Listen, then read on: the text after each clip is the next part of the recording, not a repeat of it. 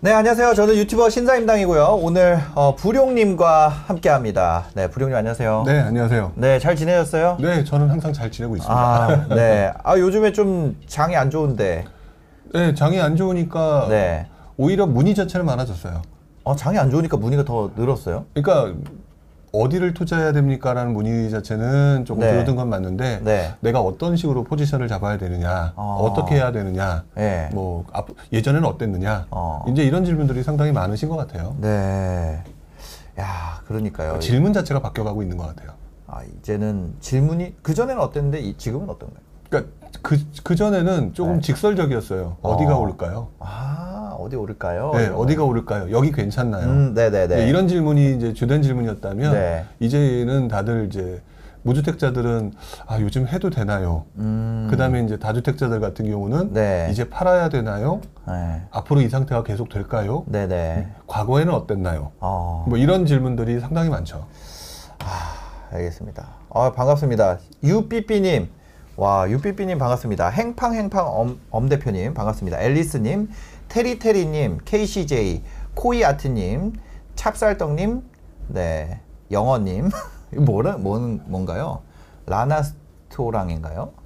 이민아님, 권님, 유시정님, 장병원님. 네, 반갑습니다. 아, 어제 저희가 하루 라이브 방송을 쉬었죠. 어제 그, 그럴까요? 코이아트님. 어, 금쪽 같은 기요사키님. 네, 반갑습니다. 야, 그러니까 지금 뭐 전 자산 시장이 다 그런 것 같아요. 예.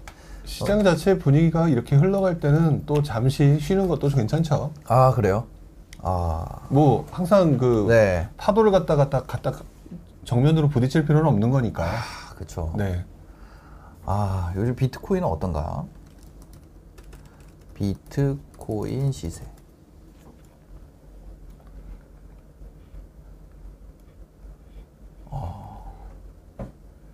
비트코인은 어, 이거 뭐, 그러니까 뭘 공짜로 보려면은 이거 광고가 너무 심해. 하지만 예. 어, 비트코인 조금 뭐 그렇습니다. 네, 안 보겠습니다. 그러니까. 아니, 오늘은 좀 괜찮던데. 오늘은 시장 상황이 좀 괜찮던데. 항상 나쁠 수는 없겠죠. 예. 눈 빠질 뻔했어요. 쉬면 쉰다고 하시지. 아, 쉰다고 얘기했는데 원더우먼 자, 화면 한번 보여 주세요. 예, 여기 보시면 커뮤니티 글이 있어요. 그래서 제가 화요일에 이걸 올려놨습니다. 안녕하세요. 내일 수요일 라이브는 김현준 대표님의 여름 휴가로 부득이 한 주 쉬어갑니다. 부룡님과 함께하는 목요일 라이브는 정상 진행 예정이니 착오 없으시길 바라며 목요일에 뵙겠습니다. 날씨가 많이 더운데 항상 건강 조심하세요. 감사합니다. 이렇게 해놓 죠. 제가 그 해놨는데 그죠? 예. 그걸 모르니까 연락처가 없잖아요. 제가 원더우먼님 연락처를 안 갖고 있으니까 제가 여기다 올려놓고 그거밖에 없어. 그 예. 말할 수 있는 방법이 없으니까. 음. 그렇습니다. 예. 아, 아니에요. 또 원더우먼이, 윽, 저는 그런 거 몰라서 바보였네요. 죄송. 아니에요, 아니에요, 아니에요. 하여튼 그렇습니다. 아, 너무 극단적이셔. 예. 그, 그만큼 기다렸다는 얘기가 되겠죠. 예, 예, 네. 그렇습니다. 아마 그 저희 라이브가 라이브가 저희가 그 계속 하고 있는데 어 뭐라고 해야 아마 7월까지만 하지 않을까 이런 생각도 들어요. 어, 예, 제가 뭐 그 미리 얘기를 안 드렸는데 네. 7월까지만 하지 않을까 이런 생각이 좀 많이 들고요. 예, 그 더 하지는 않을 것 같아요. 아마 그럴 가능성이 있을 것 같습니다. 음, 뭐 예. 일단 또, 또, 또 새로운 걸로 또 바꾸시고 또 사- 많은 분들한테 또 뭐 이렇게 보여주시고 또 이렇게 하시는 건가요? 다른 아? 아니요, 아니요, 아니요. 이제 제가 채널에서 나오는 거가 7월까지만 출연하고 음. 네. 그 이후에는 아마 제가 출연을 안 할 것 같아요. 어, 그러세요? 예. 어. 이제 제가 이제 은퇴하시는 아, 거구나. 은퇴 진짜로 하려고. 음. 예, 그래가지고 그 이거는 예, 그렇습니다. 예, 그래서 이제 좀 그 얘기도 어, 언제 뭐 정확히 얘기 드릴 기회가 있겠죠? 예, 그렇습니다. 네, 그거는 네, 뭐 코이아트님 항상 뭐 감사합니다. 예. 어, 많은 분들이 막 서운해 하시네요. 아, 그러니까요. 예. 부동산이 안 좋아서 부동산 뭐 안 좋으면 사실 더 좋죠. 예. 은퇴하면 뭐 하실 거예요? 은퇴하면은 전 그런 거 생각하고 있어요. 그 뭐라 그래야 되지? 음, 다른 채널을 운영을 해볼까? 그러니까 제 채널이 아니라 네. 저희 직원들이 운영하는 채널이라든지 음, 이제 음. 제가 어, 후학 양, 양성. 아 그러니까 아 뭐냐면 저한테 채널 운영해 달라는 요청이 되게 많이 들어와요. 어. 이런 거 좀 해달 해주시면 안 돼요? 해주시면 안 돼요? 그래서 네. 아니 그거를 그럼 그런 걸 해볼까? 뭐 이런 이런 생각도 들고 음. 그래서 그렇습니다. 예, 그래가지고 예, 이제 많은 분들이 그렇습니다. 막 채널은. 아마 이제 다른 분들께서 운영을 하실 거예요. 다른 분들이 이제 운영을 하실 거고. 예, 그렇습니다. 하여튼 뭐 이게 중요한 건 아닙니다. 중요한 건 아니고요. 예, 뭐 얘기하다가 아까 그런 얘기가 나와가지고. 네. 여튼 그렇습니다. 예. 이제 그거잖아요. 하여튼 이렇습니다. 지금 30대들은 집을 안 산다. 이런 얘기가 있어요. 네. 아무래도 좀 과거랑은 좀 달라요. 예. 근데 저는 음. 개인적으로 어 30대 분들이기 때문에 그런 행동을 보이는 거일 수도 있겠다라는 생각이 들기는 해요. 어, 30대이기 때문에. 네, 왜냐하면은 그 시장 자체를 굉장히 길게 오랫동안 보지는 않으셨잖아요. 예, 예. 근데 제가 조금 이제 뭐 서두에 미리 말씀을 드리자면 조금 안타까운 부분이 있어요. 예, 왜냐면은 달아오를 때 같이 달아오르고 음. 좀 이제 분위기가 조금 안 좋을 때 같이 꺼지는 그런 사람이 되기보다는 네. 네네네. 차라리 항상 미지근한 사람이 되었으면 좋겠다는 생각이 들기도 해요. 아. 왜냐면은 상승할 때 따라가게 되면 매수하다가 조금 다치는 경우가 있는데 음, 음. 오히려 반대로 좀 분위기가 좋지 않을 때 좋은 기회를 잡을 수 있는 부분도 있거든요. 네네네. 그러니까 저는 그래서 어, 부동산 시장뿐만 아니라 자산 시장 모든 부분에 대해서는 그냥 그 부침에 따라 본인 이제 기분에 따라 움직이지 마시고 꾸준히 음. 그냥 관심을 가지셨으면 좋겠어요. 아, 그렇습니다. 요즘 이게 그냥 제가 하는 말이 아니라 네. 기사들이 이런 기사들이 엄청 많이 나오고 있어요. 한번 보시겠습니다. 보면 주담대에 마통까지 끌어쓰던 2030이 이제 집 안 산다. 차갑게 식는 영끌러시. 패닉 바잉 주도하던 2030 영끌 꺾였다. 이건 헤럴드 경제 기사고요. 서울 아파트 구매 비중 다시 30%대로. 그리고 뭐 금리 인상에 올해 서울 아파트 30대 이하 구매 비중이 40% 아래로 꺾였다. 음, 벼락거지보다 무서운 영끌거지. 와, 영끌거지. 이런 단어가 이제 나오네요. 2030 매수 확 줄었다.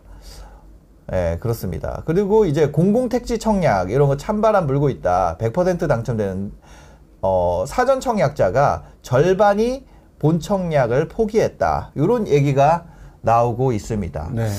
확실히 이제 30대 분들 같은 경우는 부동산에 대한 관심도가 많이 줄어든 것 같아요. 특히나 이제 금리가 올라가고 하다 보니까 네. 어좀 또 이제 저런 것도 떨어지잖아요. 그 뭐야 주가도 많이 떨어지고 하니까 그렇죠. 뭔가 이제 자산 시장에 내가 들어간다는 거에 대한 좀 공포감 이런 것들이 많이 올라온 것 같아요. 저도 그렇게 생각을 해요. 저도 네. 예전에 돌이켜 보면 음. 어, 공포감이 되게 컸던 것 같아요. 네, 네. 저도 공포감이 되게 크고 그랬는데 어쨌든 뭐 어떻게 보면 당연한 현상이고 또는 이제 그동안 사실 돈을 연끌도 했고 음. 네, 네. 이래서 지금 뭐 주식에서도 잃어버리신 분, 코인에서도 잃어버리신 분 이런 분들이 워낙 많다 보니까 음. 네, 네. 아마 멘탈이 좀 많이 흔들려서 그런 부분은 있는데요. 어. 그렇다고 하더라도 저는 좀 안타까운 부분이 아까도 이제 말씀을 드렸지만 네네. 그래도 관심은 계속 가지고 계셔야 돼요. 그래도 네, 관심은 게- 가지고 계셔야 되는데 네네. 그걸 알아야 이, 어 내가 할 때는 이랬는데 나중에 이렇게 바뀌는구나. 음. 그랬는데 나중에 또 이렇게 되는구나. 네네. 이렇게 흐름을 좀 이해하게 되면 그 다음부터는 투자가 조금 더 쉬워질 수 있으니까. 네. 저는 일단 좀 분위기상 요즘에 그렇다 하더라도 어. 이런 기사에서 나오는 것처럼 일단 멘탈 관리 좀 잘 하시고 네. 다시 이제 주식, 코인, 뭐 부동산 다 관심은 계속 꾸준히 유지하셨으면 좋겠어요. 아, 알겠습니다. 지금 뭐 그런 것 같아요. 영끌거지라는 표현이 나왔어요. 네. 그 금리가 너무 올라가다 보니까 이제 주다, 주택담보대출이 5%대 금리잖아요. 네. 5%대 금리면은 사실상 좀 투자하기 어렵지 않나요? 그러니까 그게 어렵다라고 생각하실 수 네네. 있겠죠. 근데 이제 그 부분 때문에 지금 현재 투자할 만한 대상물이 없는 건데 음. 문제는 아 문제는이라고 표현하면 좀 안 될 것 같고 네. 이제 결국 환경이 바뀌는 거거든요. 어. 그래서 환경이 바뀐다는 얘기는 결국 어, 시장 환경이 바뀌는 거에 따라서 투자 환경도 바뀔 거예요. 네. 그럼 투자 환경이 바뀌면 여러분들이 기존에 알고 있던 투자의 그 각종 그 패턴들, 뭐 분양권 투자, 재개발 투자, 네. 뭐 기타 여러 가지 투자들이 조금씩 조금씩 음. 아마 몇 년에 걸쳐서 바뀔 가능성이 저는 전 높다라고 보고 있어요. 아, 저는 이런 느낌이 들더라고요. 이게 그때 그 뭐 2013년, 14년 막 이때 네. 그 빌라 제 빌라 방송 했었거든요. 네네. 그러니까 이 기사가 남아 있을지 모르겠는데 보면은 잠시만요. 주원규 한- 한번 그 화면 보여주시면 오래된 순으로 보면 2013년 그러니까 이, 이 전에도 했었는데 네. 이, 이게 이제 제가 작성한 그런 거거든요. 음, 그때 기사들이시는 네. 거네요. 근데 보면 2013년, 14년 그러니까 뭐 은평구 신축 빌라 투자 뭐 이런 걸 했었어요. 네. 그러니까 이게 2014년이잖아요. 네. 근데 이게 뭐냐면 상승이 본격적으로 되면서 이제 그나마 이제 부동산 방송들이 시청률이 올라왔던 건데 네. 아좀 돌아서면서 네.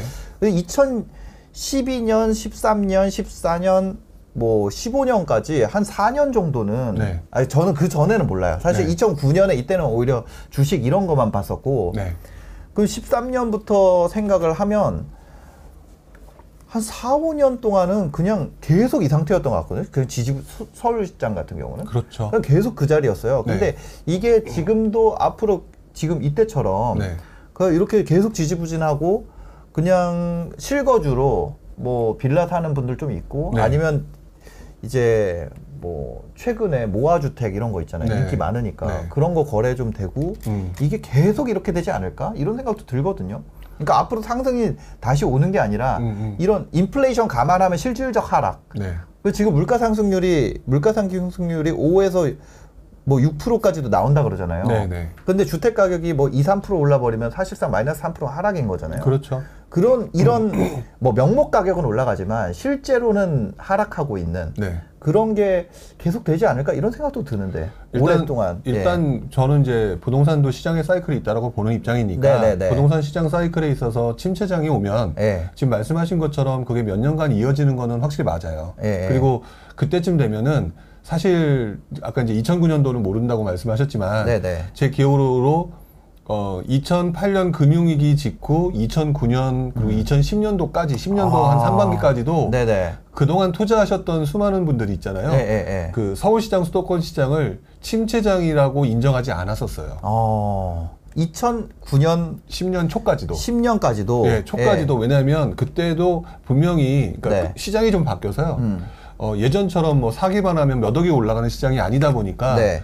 어, 속된 말로 아 조금만 먹어도 음. 할 거를 찾아야 되겠다라고 해서 사람들이 막 바뀌어가는 상황이 왔었거든요. 네네. 이제 그러면서 어느 사람 입에서도 침체장이다 이제 끝났다라는 얘기는 안 나왔었어요. 아, 그때까지만 해도. 네, 왜냐하면 이분들이 끈을 안 놓는 거죠. 예, 예. 안 놓는 거죠. 근데 음. 이게 2010년이 넘어가면서 네. 11년, 12년 정도 동안 한 2년 정도 이어졌잖아요. 네, 네. 2년 정도 이어지니까 음. 이제 슬그머니 받아들이기 시작하기 했던 것 같아요. 어. 그러니까 그 시점 때면은 거래도 안 되고 네. 그러니까 더, 더 이상 떨어지지도 않고 음. 그렇다고 올라가는 것도 뭐 당연히 없고 네. 그러니까 지금 말씀하신 것처럼 지지부진한 상황이 계속 이어지는 음. 그렇긴 한데 또 투자 시장이 어. 그 이전 상승장 지금도 상승장 어마어마했잖아요. 네네네네. 그 이전 상승장이 예를 들어 100이었다면 어. 한30 정도, 40 정도 수준 밑에서 네. 어, 투자자들은 투자처를 바꿔서 움직이고 있었어요. 아. 그러니까 예를 들어 지방 같은 경우는 상승장이 시작됐으니까 네. 뭐 지방장은 약간 조금 심하게 표현하면 꽃놀이 표였고 네, 네. 서울 수도권 같은 경우는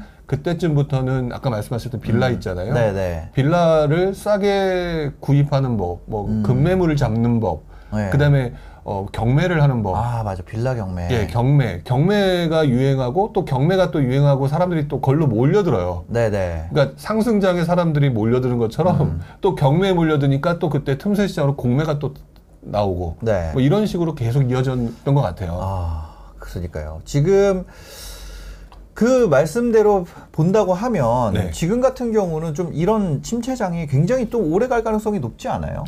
근데 지금은 네. 좀 섣부른 판단이라고 저는 생각을 아, 하고 있어요. 네네. 왜냐하면 저도 이제 많은 분들이 저를 뭐 상승론자로 보시는 분들도 계실 텐데 음. 네네. 저는 기본적으로 순환론자거든요. 어. 순환론자인데 순환론자기 때문에 저는 하락하거나 침체기가 분명히 온다라고 주장하는 입장이고 네. 그리고 그때는 생각보다 많이 떨어질 수도 있다라고도 음. 얘기를 하는데 문제는 이제 아무래도 미래가 어떻게 될지 모르니까 과거 상황을 보고 평- 판, 어, 판단을 하잖아요. 네네네. 근데 바- 과거 상황을 보고 판단하게 되면은 어. 정말로 다른 것 중에 하나가 전 네. 두 가지가 가장 크거든요. 음. 그 중에 대표적인 것 중에 하나가 일단 미분양의 총량이 지금 네. 현저하게 적다라는 거. 어. 네. 그 다음에 어쨌든 지금 전세 가격 불안이 남아 있다라는 거. 음. 뭐 어떤 분들은 요즘에 또 말들이 좀 달라지더라고요. 네네. 8월 전세 대란은 없다. 어, 그러니까요. 예, 대란은 없다. 음, 먼저 음. 8월 이후에 전세. 근데 저는 아직까지도 대란이 아니라 전세 난의 개념으로 조금 네네네. 선별적으로 나타날 어. 거라고 했기 때문에 네. 올 하반기가 지나봐야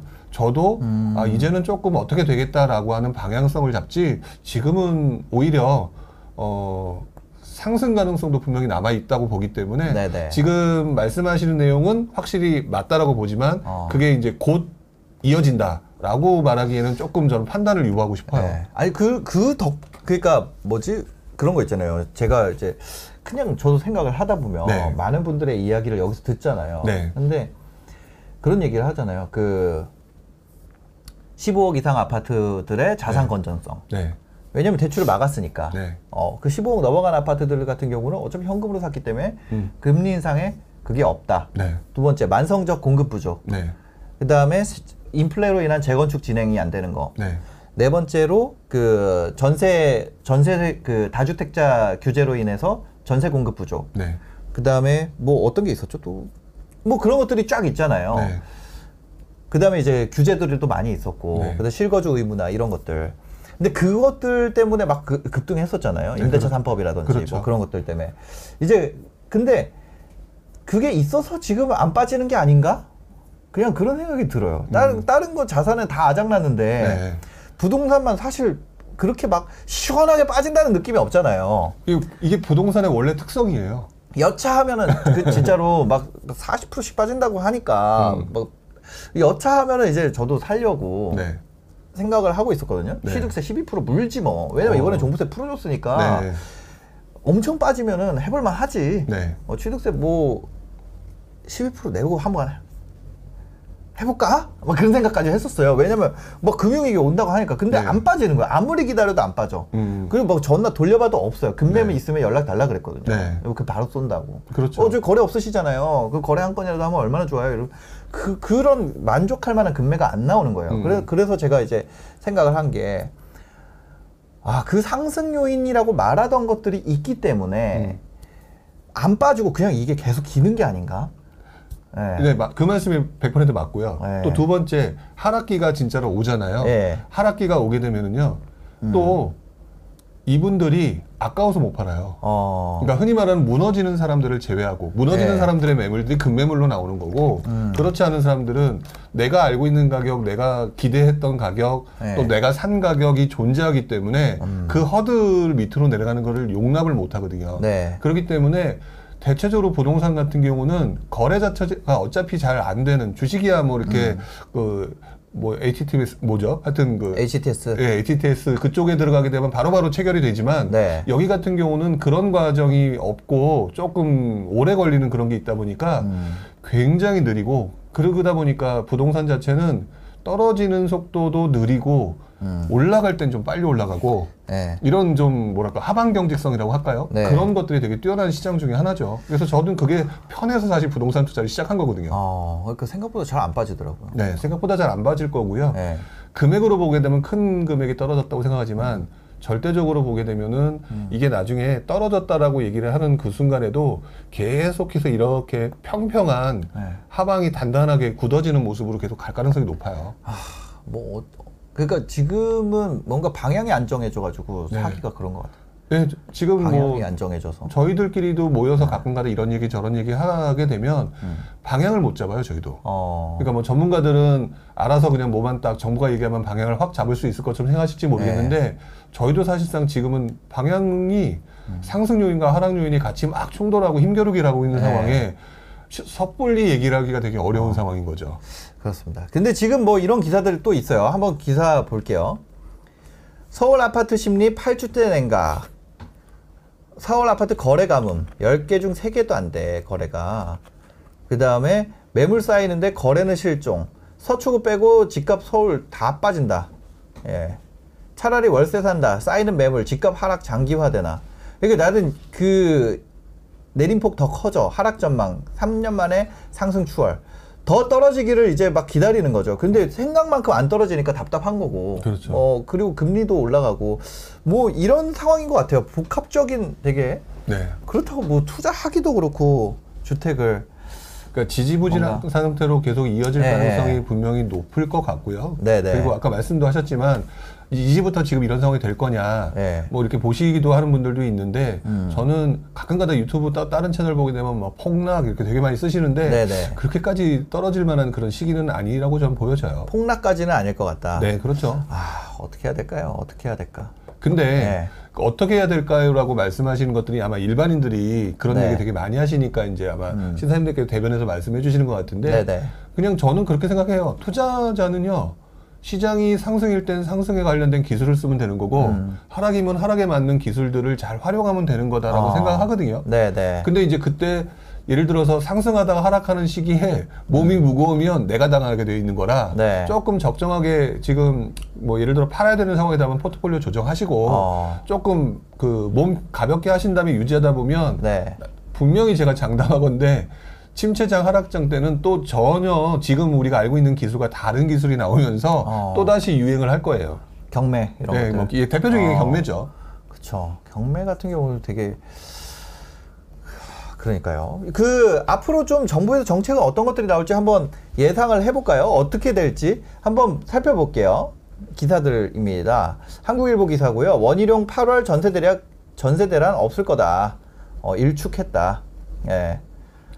정치인 신규 세입자는 괴롭다. 원희룡 국토부 장관 갱신 요구권이랑 상한제 없애야 5% 상한제에 대해서 없애야 된다고 얘기를 한다는 거죠. 네. 국토부 장관님이 이거 없앨 수 있는 건가요? 결국 법이잖아요. 네. 참 법이니까 법 통과하려면 이제 국회 통과해야 그러니까. 되니까 쉽지는 않겠죠. 그 다음에 이제 또 얘기가 있는 게 그 소형 아파트 오- 전용 5구 이하에 대해서 등록 임대제 지금 없어졌잖아요. 매, 네. 매입 임대 사업자죠. 네. 예, 매입 임대 사업자 같은 경우 없고 그 건설 임대 사업자만 있는데 그 부분에 대한 거 그렇죠. 또 임대차 3법 고치고 임대 사업체 어, 등록제 되살려야 된다. 그다음에 분상제 개편 그리고 뭐 보면은 이제 조정 지역 대구 대구 분양가 오르기는 어려울 것 같아요. 이게 미분양이 음, 나오기 때문에 그렇죠. 분양가 오르지는 않을 것 같습니다. 그다음에 다주택자 어, 보유세 기준을 주택수에서 가액으로 바뀔까 요 요런 것들 요렇게 그 전반적인 방향은 이렇게 흘러가는 것 같아요. 네, 그러니까 이게 저는 그래서 저는 오히려 지금 이 내용을 보면서도 아, 음. 네네. 이래서 더 떨어지기는 쉽지 않겠다. 어 왜요? 라는 생각을 하, 고 있어요. 왜냐하면 이 내용들이 네. 보게 되면 음. 원희룡 장관이 지금 뭐 전세 대란 없을 것 일축했다라고 얘기하지만 네. 일축했으면 진짜 안 한다 안 된다는 얘기니까 네. 그럼 아무것도 안 해도 되거든요. 네네. 근데 이제 지금 임대차 3법 개선해야 된다 음. 이렇게 얘기를 하고 있잖아요. 네. 이렇게 얘기를 하고 있는 것 자체가 전세 대란까지는 아니지만 전세에 조금 흔들림이 있을 수 있겠다라고 하는 부- 부분을 알고 있다라고 저는 보고 있고요. 네. 그 다음에 그리고 난 다음에 지금 이분들이 얘기하고 있는 것들을 자세히 보게 되면 그동안 그 전 정부가 다주택자분들을 굉장히 조금 이렇게 누르는 그런 정책이었는데 음. 이분들한테 조금 약간 그동안 이제 없었던 틈을 만들어주고 있는 중이잖아요. 네네네. 결국 저는 이분들이 여유가 생기면은요 부동산 시장에서 다주택자들한테 여유가 좀 생겨나면 다주택자들이 안 팔아요. 안 팔죠. 예, 안 판다는 얘기는 급매물이 나와야지 흔히 말하는 급, 급락이라는 게 발생하는 건데 음. 급매물이 나오지 않는다? 결국 물론 이제 이게 이제 소형 위주로 얘기를 하고 있지만 네. 결국 이것도 다주택자들로 하여금 매물을 내놓지 않게 한, 한- 만드는 그리고 여유를 조금 만들어주는 것. 그러면 지금 심리적으로 굉장히 위축된 거는 사실이지만 네. 결국에는 아까 말씀하신 것처럼 하방에서 더 다시 떨어지는 게 아니라 결국 지지부진한 상태로 계속 평평한 네. 가격대를 유지할 가능성이 되게 높죠. 그러니까 떨어지기는 쉽지 않은 구조로 지금 만들어가고 있고 정부는 네. 그래서 저는 소폭 상승을 목적으로 한 시장 안정을 지금 추구하고 있다라고 생각을 해요. 소폭 상승. 어차피 물가 상승률이라는 게 있으니까. 아, 그렇죠. 물가 상승률만큼 올라. 그거 뭐 분양가 상한제에 대해서 개편한 것도 거의 뭐 그냥 물가 반영하는 정도로 그렇죠. 거잖아요. 이제 네. 그- 이것도 또 이제 상승 쪽으로 조금 포커스를 맞춰서 얘기하시는 분들 입장에서는 그런 얘기도 네. 하잖아요. 어. 분양가 상승이 뭐, 뭐 적정하게 돼야 되는데 기껏해야 최대 4%밖에 되지 않는다? 그럼 4%밖에 되지 않는다면은 그쪽에 있는 건설사들이라든지 재개발 재건축 쪽에서 보면 별로 좋은 입장은 아닌 거고 네. 그럼 공급 자체가 뭐 정부가 원하는 것처럼 늘어나지 않을 테니 음. 공급 부족은 계속될 거고 네. 이제 그래서 올라갈 거다라고 얘기했지만 저는 오히려 그래서 하방 요인이 받쳐주고 있는 상태에서 네. 그런 부분까지 때문에 약간 뭐라 그럴까 떨어질 네. 가능성이 없다라고 하는 그런 쪽으로 저는 바라보는 거죠. 아. 오히려 네이, 떠- 떨어질 네이키드. HD님 좀, 좀 삭제 좀 하세요. 네이키드 H 다른 거 지우지 말고 저기 이거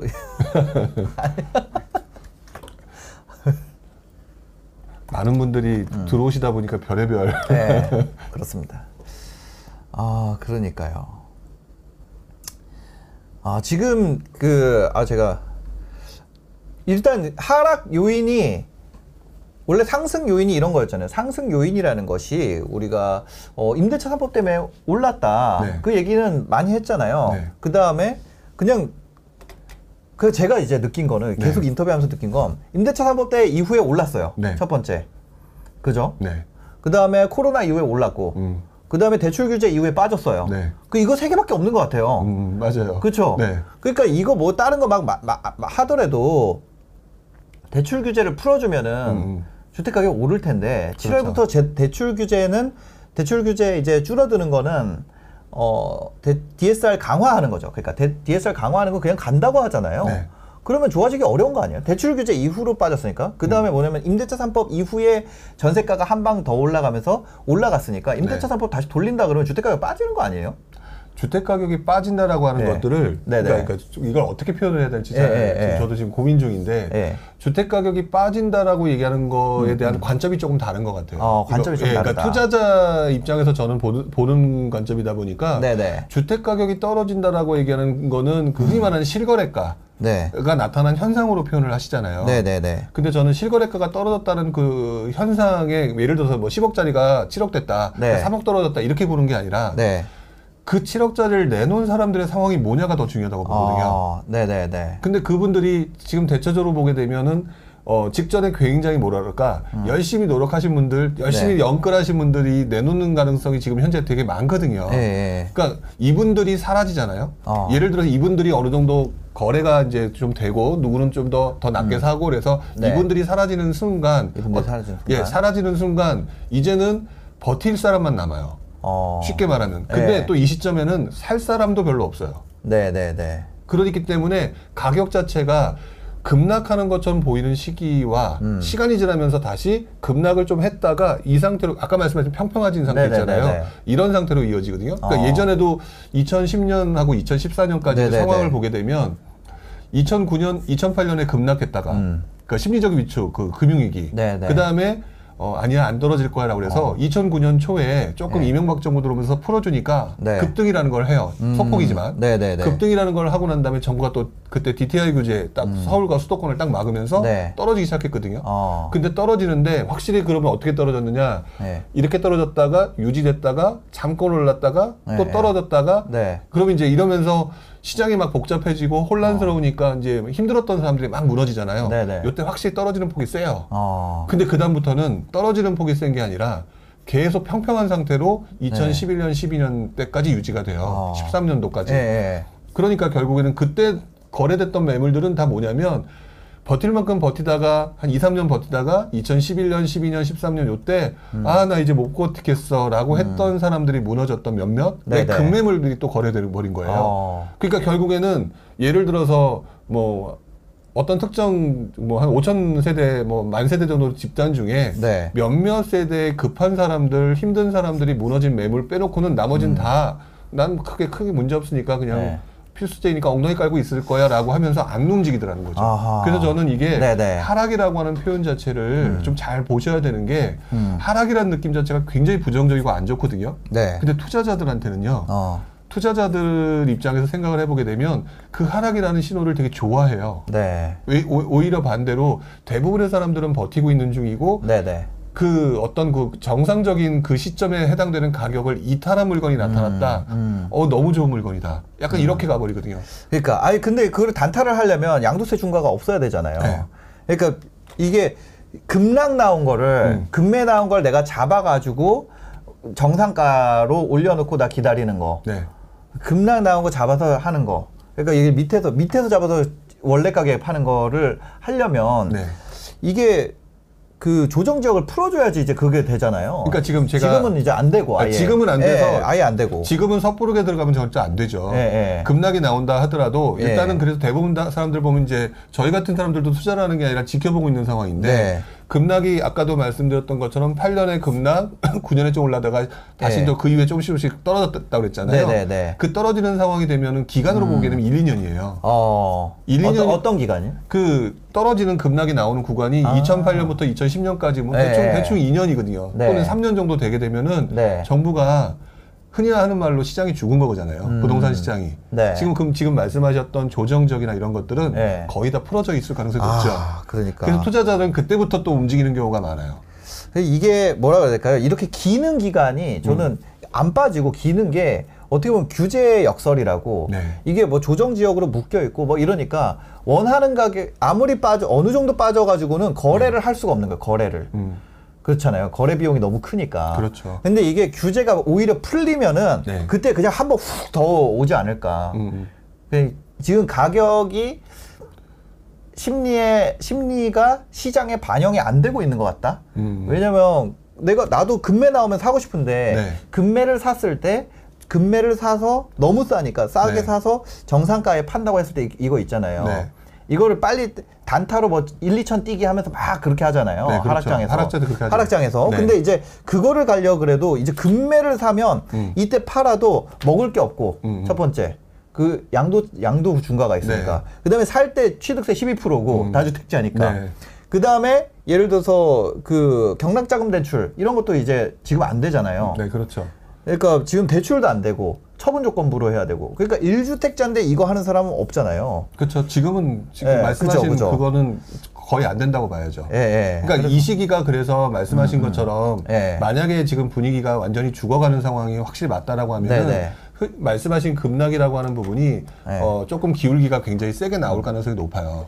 음. 근데 이제 그때는 투- 진짜 투자자들은 투자를 안 하죠. 예, 예. 지켜보고 있다가 떨어지는 칼날을 일단 피하고 있다가 지켜보고 있다가 예. 다시 조금 이제 시장 환경 바뀌고 또 그다음에 이제 정부 정책이 다시 전환될 가능성이 높으니까 음. 네네. 그때쯤 되면은 아 이제 이제 움직여 볼까라고 어. 하고요. 또 그 시점쯤 되면은 이- 이 부동산 우리가 알고 있는 아파트 시장 말고 네. 또 다른 시장이 더, 더 옆에서 또 움직이고 있기 때문에 어. 이 아파트 시장을 안 봐요. 아, 안 보고 있다 따. 예. 구나 그래서 지금 말씀하셨던 그 2009년 네. 그때 정말 제 기억으로 제일 사람들이 음. 관심이 많았던 게 오피예요. 오피. 예, 오피예요. 지금도 오피스텔 원룸에 대해서 관심이 좀 있잖아요. 그렇죠. 예. 그게 이제 예전 장에도 제가 이제 그때는 오피를 별로 관심이 없었기 때문에 제가 정확한 기억은 없는데 음. 2008년, 2009년, 2010년 요때 보면은 네. 오피스텔 투자 정말 많이들 했어요. 아. 네. 가격이 일단 떨어지기도 했고 어. 그 다음에 이제 월세가 그때도 올라가는 분위기가 있었고 네. 그러면서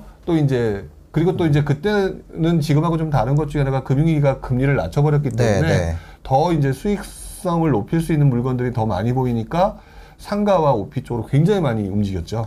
그러니까요. 지금 아파트 시장은 뭔가 문제가 있는 것 같아요. 제가 느낀 것도 음. 뭐냐면 이게 시장이 비효율적이 되잖아요. 그러니까 네. 거래 유동성이 굉장히 떨어진 시장, 음. 거래량이 엄청 없는 시장은 엄청난 저평가든 엄청난 고평가든 정상 가격은 아니에요. 네. 왜냐면 그 뭐 하나 두 개 가지고 지금 가격이 정해져 버리니까. 그렇죠. 그래서 이 상황에서는 이렇게 가격을 모르는 상태에서 깜깜이 거래를 한다? 음. 너무 위험한 것 같고 거래량이 올라가서 이 가격에 대해서 신뢰가 생겼을 때 지금 네. 가격에 대한 신뢰도가 그러니까 저 저조차도 그러니까 저는 그런 거 뭐 전문가도 아니고 그렇지만 나오시는 분들한테 계속 얘기를 듣고 네. 그 다음에 이제 KB 시세도 계속 추적도 하고 음. 이제 지인도 보고 뭐 그렇게 한단 말이에요. 근데 네. 거래량이 너무 없으니까 음. 이 가격에 대한 신뢰가 없는 것 같아요. 그렇죠. 이게 뭐 뭐라고 해야 될까요? 그냥 아 그런 것 같아요. 믿을 수가 없어. 효과도 믿을 수가 없고 네. 부동산 사장님 하는 얘기도 믿을 수가 없고 음. 그 뭐라 실거래가는 거짓말을 하진 않잖아요. 그렇죠. 러니까 빠진 걸로 찍혔다 그래도 그게 직거래입니다. 뭐 이거 가족간 증여예요. 음. 아 그래요? 아 이거 빠진 거 아닌가? 뭔가 그 되게 혼란의 시기, 예 그런 것 같아요. 거기다가 이제 그 그러니까 원래 여름철은 비, 비성수기가 아니라 비수기죠. 비수기라서 거래가 없, 없다고 하는데 지금 그런 거 치더라도 그런 거를 치더라도 너무 거래가 없으니까 그 부동산 사장님도 빨리 거래를 하고 싶어 할 거 아니에요. 그렇죠. 예. 어, 그래서 아 모르겠어요. 진짜 모르겠어. 이거 원래 네. 원래 이 시장이 거래가 너무 없으니까. 이 시장이 예. 이 시장이 그러니까 모르겠어요. 저도 이렇게 표현하는 게 예. 저는 지금 시장이 딱 2007년에도 비슷했다고 저는 생각을 하거든요. 음. 네네네. 음. 2007년도 비슷했다고 한게 결국에는 저도 상승이라는 게 끝까지 갈 수밖에 갈 기가 어려운 것들이 예. 지금 그동안 정말 많은 사람이 샀고 근데 샀는데 막판에 진짜 비싼 가격으로 샀고 음. 네. 그러다 보니까 금리까지 오르니까 부담되고 음. 결국에는 이게 이제 나- 분명히 꺾일 수밖에 없는 수요가 빠질 수밖에 없는 상황에 네. 지금 이게 요번 같은 경우는 뭐 금리 인상 뭐 각종 외부, 외부 요인 다 같이 맞물리면서 음. 네. 심리가 흔히 말하는 급락을 한 게 맞는 것 음. 같아요. 그러니까 저는 이제 금리가 조만간 꺾일 것 같아요. 금리가. 저는 금리 인상 걱정하는 것처럼 오르지 않는다고 보고요. 네. 저는 좀 있다가 그 연준이죠. 네. 연준 또 우리 우리 쪽 한국은행 쪽에서도 네. 슬그머니 그리고 제가 얼마 전에 그 금리가 대출 금리가 올라가지 못할 거다라고 예. 말씀드렸던 게 예. 있는데 결국 요즘에 지금 보게 되면 어. 또 금리 조금 올라가는 폭, 폭이라든지 네. 그게 좀 줄어들고 있잖아요. 그러니까요. 뭐 이런 기사도 있어요. 이거 뭐 한번 볼게요. 그만턴 영끌 쪽 어디 갔나? 청약 불패 서울도 할인 분양이라고. 아니 서울에서 할인 분양을 해요? 이게 할인 분양이라고 얘기하는 게 네. 지난번에 미분양 났던 게, 게 하나 있었잖아요. 네네네. 그, 그 강북의 수유. 아, 네, 네. 맞아요, 맞아요. 네, 그거에 관련된 얘기거든요. 네. 그거에 관련된 얘기다 보니까 사실상 이게 시장 전체적으로 보면서 판단할 내용은 아닌 것 같아요. 어. 왜냐하면 그때도 많은 분들이 보시면서 입지, 그다음에 네. 이제 그 모, 모습, 그다음에 단지 규모 이런 거로서 봤을 때는 조금 음. 네. 뭐라 그럴까 어, 사람들이 선호하지 못하는 상태에서 비- 고분양가. 네. 가 했기 때문에 어. 그 고분양가는 결국 원래 시행사가 아무래도 네. 그 시공사보다는 시행사가 아마 주체였을 것 같은데 네네네. 시행사 쪽에서 가격을 조금 더 높여서 높, 그 조금 수익을 가져가려다가 음. 그게 제대로 안 되니까 아, 다시 이제 그 적정 가격으로 돌아갔다고 봐야겠죠. 네네네. 그때도 고분양가 얘기가 나왔던 게 떨어진 거니까 주변 시장 비슷한 가격 또는 그보다 살짝 싼 가격 어. 이런 거라고 봐야 되겠죠. 아, 그죠. 맞습니다.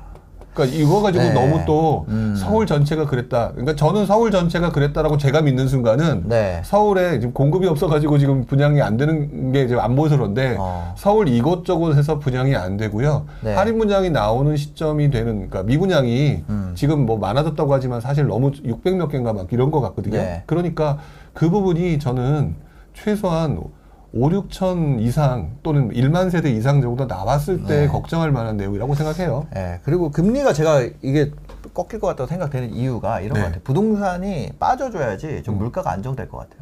음, 예. 그런 부분도 있겠네요. 아, 부동산 진짜. 음. 빠지면은 이제 그 사람들이 원래 그때 이런 거 있잖아요. 집값 올르 집값 올랐으면은 부동산으로 돈 버는 사람들이 절약하는 이유 아세요? 어떻게 하는데요? 이게 뭐냐면 갭으로 사잖아요. 네. 갭으로 사고 집값 쫙 올라가잖아요. 네. 그러면 이게 월세가 아니기 때문에 그냥 집값만 올라간 거지 음. 실제로 내가 부자가 된 건 아니거든요. 맞아요. 그냥 똑같이 아파트 하나를 갖고 있는데 그 아파트 표시 가격이 바뀐 거예요. 음, 맞아요. 근데 아파트 두 개 갖고 있는 사람 아파트 두 개 표시 가격이 바뀐 거고 네. 세개 갖고 세 개 표시 가격이 바, 음, 뀐 거예요. 음. 그죠? 네. 그 이 상태에서 그런데 얘가 기분이 좋아져가지고 집값 집이 그대로니까 포르쉐 뽑는단 말이에요. 음, 맞아요. 그죠? 네, 맞아요. 거의 그, 그런 상황이에요. 그러니까 뭐냐면 그냥 집값만 올라가도 음. 집값만 올라가도 내가 돈 써도 될 것 같아. 네. 나 월급에 원래 막 8, 90% 저축했었는데 네. 왜냐면 그거 모아가지고 한자라도 더 하려고 근데 땅 규제로 막았잖아요. 그러니까 그때부터 소비를 하는 거지. 음, 음. 집더 못 사니까 어차피 네. 집 사는 걸로 내 소비 욕망을 풀었었는데. 저도 예전에 그랬어요. 예. 근데 이제 뭐냐면 집이 지지부진하잖아요. 네. 그래서 소비가 집값이 이제 이렇게 되면 그럼 돈 안 쓰지 않겠어요? 맞아요. 네. 항상 항상 그 부분은 반복되는 네. 것 같아요. 그래서 이게 그 집값만 떨어져도 이게 우리나라는 집값이 그 물가에 안 들어간다 그러더라고요. 네, 안 들어가요. 예, 근데 월세는 또 들어가는데 하여튼 여기 집값이 이렇게 좀 빠지게 되고 금리가 또 다시 좀 꺾이게 되고 소비도 좀 많이 줄게 되고 이러지 않을까 그런 생각도 들어요. 네, 그렇기 때문에 네. 저는 이게 지금 말씀하신 것처럼 금리 인상 부분이 굉장히 큰 문제를 지금은 물가 상승이 먼저기 때문에 금리 인상을 팍 했지만 예, 예. 이게 좀 있으면은 다 이제 경기 침체가 가장 맨 앞으로 다가올 거예요. 올 거예요. 네. 맨 앞으로 다가오는 순간 다시 이제 금리 인하라든지 기타 그런 행동을 할 거고 예. 그렇게 되면서 이제 부동산도 조금씩 조금씩 조정을 받거나 이런 상황이 나오겠죠. 아, 그러니까요. 오세훈 시장이 이런 말을 했다고 합니다. 시장님 얘기 한번 볼게요. 집값 더 빠져도 된다. 하락 안정 시그널 계속 줄 것. 예. 저는 저- 이거 정치적 수사라고 생각이 들어요. 아, 진짜요? 예, 왜냐면 이런 말을 듣고 싶죠. 예. 근데 집값이 하락되는 순간 아까 말씀하신 것처럼 그동안 집값이 상승해서 뭐 이것저것 네. 소비했던 사람들 있잖아요. 네. 그 사람들을 그냥 그대로 묶여버리거든요. 어. 그 심리가. 그렇게 되면은 결국 이게 우리 흔히 말하는 말로 부동산 시장 자체가 네. 그 예전에도 그랬고 뭐 김대중 정부 때도 그랬고 시장이 안 좋을 때는 부동산부터 살리는 게 네. 파생적으로 연결되는 게 어마어마하게 많기 때문이거든요. 아, 그러니까 인테리어 시장도 살아나야 되고 부동산 네. 중개업 시장도 살아나야 되고 음. 뭐 기타 관련된 업종들 네. 뭐뭐 부엌 가구라든지 뭐 조명이라든지 이런 것들 다 연결돼야 되는데 음. 이렇게 집값 하락이라고 공식적으로 얘기하는 거는 음. 이 내용을 보는 사람들 입장에서는 아 박수 칠 만한 기대할 네. 만한 내용이지만 음. 그 집값 하락이 무엇을 영향을 미치는지는 아마 이분들도 잘 알고 계실 거다. 네네. 더더구나 오래 하셨던 분인데 어, 다알 그죠. 거라고 보죠. 단지 네. 이거는 저는 정치적인 수사고요. 어. 단지 이 내용은 어, 공급을 음. 서울 공급을 확실하게 늘려서 시장 안정하겠다라는 네. 것들을 표현하기 위한 네. 수사 그 어구로 얘기한 것일 가능성이 좀 높다라고 봐요. 수사 어, 어그로라고요? 어, 어구 어구. 어그로. 아, 아니요. 저는 그냥 이거 어구로일 수도 있겠네요. 그냥 제 생각에 그 뭐라 그래야 되지? 아 오세훈 오세훈 시장님이 집값이 안정돼야지 또 이제 재건축도 추진하고 이러지 않을까요? 근데 집값이 안정되면은 재건축을 추진한다라고 얘기하기보다는 네. 이분은 결국에는 또 더 높은 데를 원하기 위해서 행동하시는 분 아닐까요? 아, 그러니까 뭐 재건축 네. 이것 자체의 목적보다는 음. 지금 당장 서울의 가장 산적한 문제가 공급 네. 지- 증가니까 네. 당연히 그게 이제 그 결과물이 지- 재건축과 재개발과 관련된 음. 부분일 것이고요. 재건축 재개발 진행 같은 경우는 좀 빨라질 것 같아요. 오히려 지금 이렇게 좀 시장이 지지부진한 게 네. 거래도 안 되고 이게 그 진행하기에는 조금 더 낫지 않나요? 근데 또 반대로 네, 그런 너무 게- 오르고 이러면 하기 어렵잖아. 그런 네. 경우에는 지금 우리 투자자들 중에서 조금 네. 이제 마음 급해서 들어가셨던 그 초기 개- 재개발들 있잖아요. 음, 음. 초기가 조금 문제가 생길 수가 초기 있죠. 재개발. 네, 초기들 같은 경우는 네. 구역 지정도 안 됐는데 또는 네. 또 어느, 어느 곳에서 뭐 화가들이 그림 그렸다는 음. 이런 곳들 같은 경우가 굉장히 리스크가 커질 거예요. 네네네. 재개발의 가장 큰 위험성이 음. 어 제가 경험한 바와 또 주변 사람들의 그 실제 상황을 보면서 느낀 거지만 네. 상승장에서 재개발을 받던 사람들이 하락장의 재개발이 얼마나 무서운지를 잘 모르시거든요. 아, 하락장 하락장- 재개발되면 그냥 그냥 쭉쭉 빠지겠죠. 네. 그렇죠. 근데 그 중에서도 급초기 같은 경우는 아예 그 미래 가치를 사실 신축된다는 미래 가치를 땡겨온 거잖아요. 네네. 근데 그 미래 가치가 땡겨왔는데 뭐 관철하든지 이런 것들은 음. 그래도 어, 어, 날짜가 어느 정도 남았는데 네네. 그러니까 정해져 있는데 네. 초기 극초기 이런 것들은 음. 날짜가 사라져 버리거든요 아예 어. 그러면 이거는 흔히 말하는 미래 가격을 땡겨왔던 그 높아진 가격은 네. 그냥 다 사라질 수 있어요 아. 모아, 모아 주택이나 이런 것들 지금 거래 많이 된다 그러더라고요. 그러니까 그분들이 이제 기대를 네. 하고 하는 거죠 네. 근데 이제 모아주택이라고 하는 부분 음, 자체가 음, 나쁘다가 아니라 네. 모아주택이든 신통기획이든 음. 더 중요한 거는 그 모아주택과 신통주 그 신통기획 같은 것들이 제대로 될 만한 네. 입지적이거나 뭐 노후도나 이런 것들을 알고 사느냐 어. 음. 아니면 그냥 부동산에서 그냥 단순히 아 여기 될 거예요라고 네. 얘기해서 사느냐 여기 될 거라고 해서 샀는데 알고 보니까 거기가 되기가 어려운 구역이었다 네. 이런 경우는 이분들은 굉장히 큰 피해를 볼 거예요. 아. 지금 사실 그건 그런 것 같아요. 그 모아주택 하는 분 중에 실거주 하려고 모아주택 하는 사람 없고 없, 음. 있을 수도 있습니다. 죄송해요. 그, 아, 내 말이 너무 엇나갔는데, 그러니까 이런 것 같아요. 제 생각에는 지금은 사실 부동산 시장에서 다루는 거 그냥 두 개예요. 그러니까 너무 뭐 위로 올라가서 뭐 초가가 초고가 초호화 주택 뭐 이런 거는 그냥 넘사 얘기고, 저는 이제 남아 있는 테마는 딱 두 개인 것 같아요. 그 오세훈 오세훈이랑 김동연. 음, 예. 네. 그래서 그 오세훈 발 저거 그 뭐냐 저기 빌라 있잖아요. 네네. 빌라 투자 네. 이거가 하나가 있고 지금은 다른 쪽으로는 이제 김동연발 일기신도시 네. 그 두 개 있지 않을까요?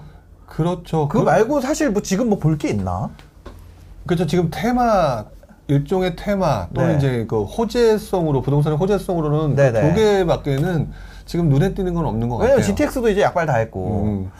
뭐 그 전철 수요는 그전 그런 거 있잖아요. 교통 교통 호재가 한 번 다 먹었기 때문에 그렇죠. 지금 이제 상승장의 교통 호재는 예. 미래 수요 다 땡겨왔기 때문에 네. 예, 굉장히 지금 남아 있는. 게 그래서 그 두 개인데 실거주하는 분들 같은 경우에는 지금 일기 신도시 관련된 주제들 많이 찾아보는 것 같고요. 음, 음. 투자하는 분들 같은 경우에는 이제 소액 빌라 이렇게 조금 그 많이 보는 것 같고. 그러니까 예. 제가 걱정하는 건 일기 신도시는 그래도 네 실체가 있잖아요. 실체가 있죠. 실체가 예, 있는데 예, 예. 빌라는 빌라 자체의 실체는 있는데 네. 이분들이 하시는 거는 빌라의 미래 가치인 신축을 네. 보면서 하시는 것 같은데 네, 뭐한 20년 보면 되죠. 예, 근데- 뉴타운 같은 거죠. 뉴타운. 근데 그 네. 부분을 보려고 할때 음. 지금부터 20년까지 그냥 가만히 있을 수는 없잖아요. 앞으로 15년 정도? 음. 15년에서 20년. 근데 그걸 갖다가 그냥 네. 막연하게 15년이라고 하기에는 그때 어떤 식으로 움직일지도 모르고 네. 그리고 사실 오세훈 시장이 지난 그 서울시장 시절 과거 네. 그, 그때도 2007, 8년도 아마 그때 전후로 기억을 하는데 네. 그때도 가장 유행했던 게 뉴타운 사업이었어요. 어, 그러니까요. 예, 그때는 이제 서울, 경기 전부 다 음. 네네. 뉴타운 사업이 다 활성화됐었고 어. 그때도 지- 그분들이 어, 나름대로는 투자가 미래에 여기는 이제 아파트가 된다라고 네네. 들어가셨던 분들 중에서 네. 그게 이제 결국에는 투자에 성공을 하신 분들이 그때 성공하신 분들이 아니라 그때는 음. 네. 오히려 가격이 떨어져 가지고 되게 큰 피해를 보셨고 네네. 오히려 그것들 중에서 사업성이 있거나 또는 진척도가 빨라서 어. 이번 장에 조금 늦게 투자하신 분이 돈을 벌었단 말이에요. 네. 그러니까 저는 지금 모아주택, 뭐 신통기획 다 좋은데 음. 네. 그리고 방향성이 잡혀 있는 거기 때문에 괜찮은데 네. 이게 진짜 될 거냐 안 될 거냐라는 가장 기본적으로 재개발의 본질을 좀 공부 좀 하고 들어가시는 게 맞죠. 근데 너무 모르는 분들이 많아요. 그러니까 현재. 그 불용님 성향에는 아무래도 저게 더 맞는 것 같아요. 불용님의 그걸 봤을 때는 네. 일기 신도시 쪽이 훨씬 더 선호 쪽에 가까우신 것 네, 같아요. 개인적으로는 네. 그게 더 보기가 편하니까요. 아, 일기 신도시. 그쵸. 근데 이제 그 제가 그 재개발 쪽 신통기획 그잘 하시는 그 잘 사는 흥부님 네네네, 맞아요. 예, 여기도 나오셨고 맞아요. 흥부님 또 다음 주에 나오세요. 아 네. 나오세요. 네. 이제 그분하고 그분하고도 제가 이런 얘기 저런 얘기 나눠봤는데 네. 그분도 사실 그 나름대로 재개발한 데에서 그런 부분을 우려하시더라고요. 어. 예, 그래서 아마도 그 결국에는 그 재개발이라고 하는 부분은 네. 어, 여러분들이 그만큼 리스크가 크니까 뭐 모아주택이 좋다 나쁘다의 문제가 아니라 음. 네. 모아주택을 제대로 공부하고 네. 신통기획을 제대로 공부하고 어. 그리고 난 다음에 그 중에서 가장 유리한 방법이 나한테 맞는 지역이 어디며 네. 그런 그게 가능성 재개발 가능성이 있으며 이런 거 다 따져보시는 음. 그런 과정은 분명히 있으셔야 돼요. 네, 아하님 원자재 가격이 내려간다고 그게 어떻게 가능한지 이거 작년 3월에 2020년 3월에 어떤 얘기 했었는지 아세요? 원자재 가격이 올라간다고 그게 어떻게 가능한지 이런 상황. 미래는 모르는 네, 거죠. 모르는 거예요. 네. 그거는 몰라. 그거 어떻게 알아? 그거를. 구리 가격은 꺾였어요. 구리 가격은 음, 모릅니다. 그걸 어, 뭐하러 예측을 해요? 그냥 지금 예. 지금 보면은 어 그런 것 같아요. 이쪽에 여전히 좀 변동성을 노려서 먹으려고 하는 분들 같은 경우는 좀 네. 그 완전 초기. 그러니까 15년 뒤에 모아주택 같은 경우는 5년 안에 된다고 하더라고요. 제가 이제 제 음, 친한 분이 네. 무화주택을 하더라고요. 그래서 무화주택이 언제 집이 돼요? 그게 어떻게 어떻게 집이 돼요? 이렇게 얘기를 했거든요. 그- 그때 한 5년이래요. 네. 왜냐면 이게 행정 속도를 엄청 빨리 내주기 때문에 음. 5, 6년 안에도 주택이 될 수 있다는 거예요. 네. 그래서 아, 니 행정 처분을 아무리 빨리 한다 그래도 이주를 하려면 이주를 해야 되고 이주 하려면 이주비 대출 나와야 되고 이주비 네. 대출 하려면 앞에 감정 평가도 해야 되잖아요. 그렇죠? 네. 그 감정 평가 하면 그 감정 평가 금액을 다 그냥 오케이 알아서 감정 평가 했으니까 나 이렇게 해야지 이렇게 할까요? 감정 평가 하면 그 평가 금액에 대해서 또 막 말다툼이 있을 거고. 네. 그냥 바로 바로 그냥 그 단계로 가- 관처 이후로 그냥 바로 시작하자마자 관리처분 인가 됐습니다 해도 음. 그렇지 않아요? 그렇죠. 나는 그러고 나서 이제 헐어야 되잖아. 헐어야 네. 되고 이주 다 나가야 되고 헐어야 되고 터 닦아야 되고 집 네. 지어야 되는데 네. 그것만 해도 5년이겠다. 아니 근데 나 솔직히 그래요. 그거에 대해서 그러니까 사람들의 성향의 문제겠지만 네. 그게 안 믿겨지는 사람은 안 하면 그만인 거고. 네. 예, 저는 이제 그것들이 적성에 맞는다 그러면 하면 되는 거고. 네. 그러니까 저는 개인적으로 해서 어, 재개발보다는 지금은 조금 저는 일기 신도시 아까 말씀하신 것처럼 네. 내 눈에 보이는 거를 기준으로 더 깊이 공부하겠다. 네네. 약간 이런 식으로 가는 거죠. 그러니까 간평에 대- 간평 간평이랑 추분 때문에 사람들이 되게 그런 거잖아요. 근데 이게 그게 계속 올라가고 있는데 예를 들어서 원자재 가격이 계속 올라가고 있는데 네. 예. 그 간평 금액을 얼마나 잡아줄 거냐. 음. 어, 이거 헐고 다시 짓는데 얼마라고 보, 보, 냐뭐 이런 것들. 세입자 내보내려면 그 근처 곡소리 납니다. 뭐 이런 것들. 모르겠어요. 아, 그러니까 나도 근데 예를 들어서 이제 갖고 있다가 네. 뭐 뭔가 행정 절차에서 넘어가는 거에 그 타이밍 타이밍 봐가지고 팔고 나오고 이런 거는 저는 가능하다고 보는데 네. 행정 절- 저 모아주택 몰라요. 잘 모르고 얘기하는 거예요. 진짜 진짜 몰라서 얘기하는. 근데 이제 행정 절차를 간소하게 한다는 거는 음. 이게 이게 거래할 수 있는 타이밍도 거의 없- 없다는 거 아니에요. 그, 그렇지 않을까요? 또 한편으로 그렇게 볼 수도 예, 있는데. 근데 거래도 예. 거래는가 되나? 모아주택은 그런 거 되면은 거래 돼요. 약간 오세훈 시장님 스타일이 그런 거 통과되고 나면은 그거 안 해주고 뭐 거래 못하게 하고 막 이런 이런 건 아닌가? 그건 모르겠어요. 저도 뭐 이쪽 분야에서 집중적으로 했던 사람은 아니라서 네. 저 뭐라고 말씀을 드리기는 좀 어려운데요. 네네. 어쨌든 저는 모아주택이나 이런 것들이 약간 좀 정치적으로 그냥 어. 속도를 빨리 해주겠다라고 예. 하는 쪽으로 조금 다가온 부분이 있어서 네. 아, 안 되는 경우도 상당히 많이 발생할 것 같긴 해요. 아, 그러니까 모르겠어요. 저도 그 일기 신도시 일기 신도시 일기 신도시는 어떨 것 같아요? 일기 신도시 용적률 500% 해줄 수 있을까요? 저는 예. 다는 못 해준다고 봐요. 다는 못 해준다. 그럼 350%? 올려야 그나마 어. 되긴 하죠. 예. 그러니까 곰곰이 생각을 해봐도 네네. 저는 그 그분들은 신도시에 계신 분들 아 잠깐만요. 자 네. 이것들은 그냥 그냥 뇌피셜이에요. 지금 모든 네. 판단은 본인의 책임해야 된다는 사실을 잊지 마시고요. 아, 부령님 모시고 우리가 그 뭐야 아는 선배 이거 여기 아는 선배 여기 써 있네요. 여기 아는 선배 점심 시간에 부동산 얘기 하는 거예요, 그냥. 예. 그냥 편하게 들어주시면 네네 되죠. 편하게. 음. 그래서 이제 일기신도시랑 모아주택 이게 그 소규모 재건축 재개발이 지금 되게 시장에 그거 뜨거운 거니까. 네. 그래서 일기신도시 관련해 가지고 한번 여쭤보려고 합니다. 네. 네네. 일기 신도시 500% 풀어줄 수 있을까요? 해주긴 할 거다. 해주긴 할 거다. 네, 해주긴 할 거다. 어. 근데 역시 어 쉽게 예. 거의 모든 것은 불가능하잖아요. 예. 근데 어차피 용적률을 올려줘야 재건축이 제대로 될 거라고 보였기 네네네네. 때문에 용적률을 올려줄 거고 음. 그러면 분명히 A 지역, B 지역, C 지역 중에서 네. 특정 A 지역을 올려주겠죠. 네. 그 특정 A 지역을 올려주는 것들이 각종 현행법 이런 거 가지고 따지게 되면 네. 현재로서는 저는 어. 역세권일 가능성이 제일 높다고 봐요. 역세권. 예. 그 역세권 고밀 개발 이거 얘기 많이 나왔었잖아요. 그러니까 지금 말씀하신 게 딱 그거거든요. 예. 역세권 고빌 개방이라는 얘기가 어차피 전 정부에서 나왔던 네, 얘기고 네, 네, 네. 그 내용에 대해서 그만큼 그 당시에 무슨 용역이나 이런 게 있었기 때문에 결과물이 나왔을 거예요. 네, 네. 그것들을 그대로 이어받아서 진행을 하기 위해서는 그럼 뭐 분당이든 뭐 평촌이든 어느 곳이든지 간에 네.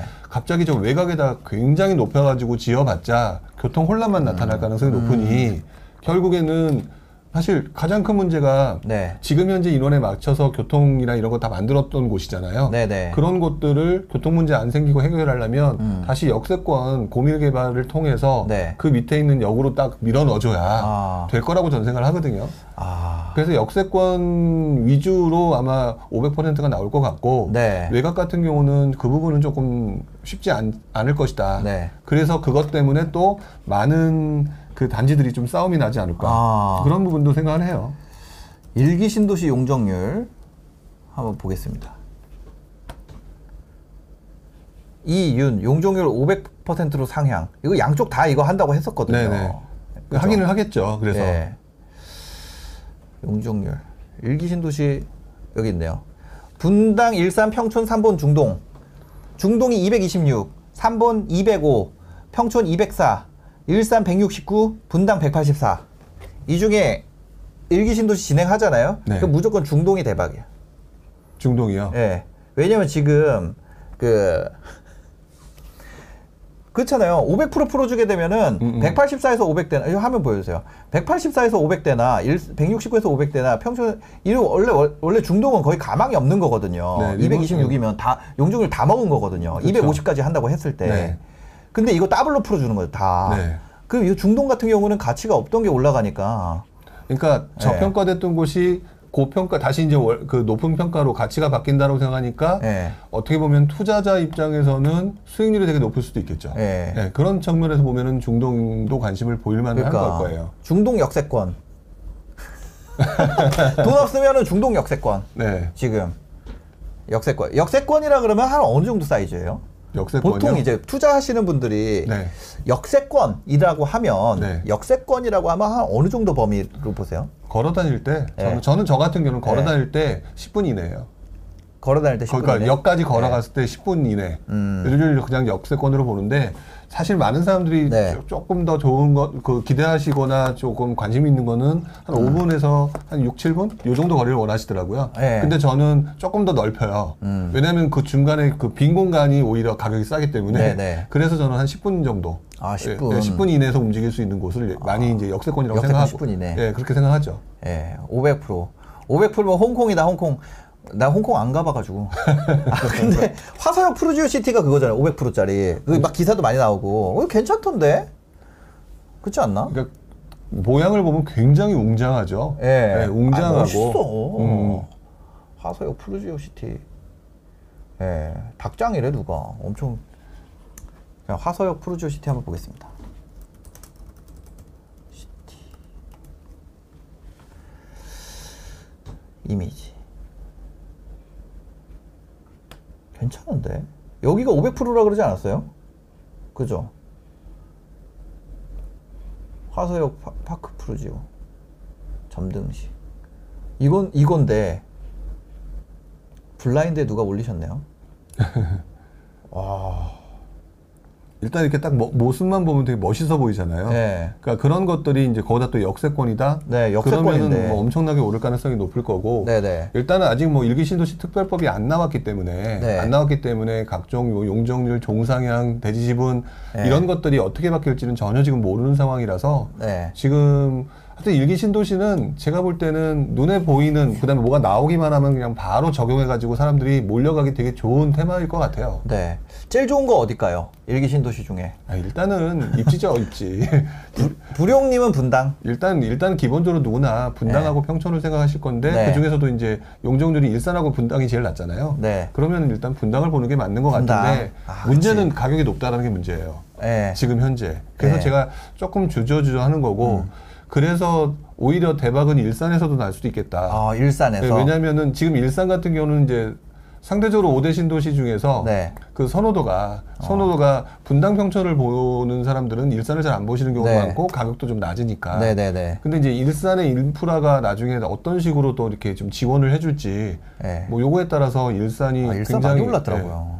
일산 같은 경우 그 대신 최근에 많이 오른 거잖아요. 네, 최근에 올랐더라고요. 예. 그게 이제 결국에는 뭐 일기 신도시 자체가 벌려놨 갭을 벌려놨으니 네. 뭐 일기 신도시에서 가장 많이 안 올랐던 음. 일산이 이제 뒤늦게 오른 거니까요. 네. 그러니까 딱 보면 일산 가서 보게 되면 일단 낮은 층들이 많긴 하잖아요. 아. 많고 그러니까 거기서 아마 그 사업성이나 이런 것들을 봤었을 때는 아마 네. 많은 사람들이 관심을 보일 거예요. 그러니까요. 그 일, 일산 그러니까 다 일산 일산 얘기하더라고요. 일산 다 다 일산 얘기하더라고.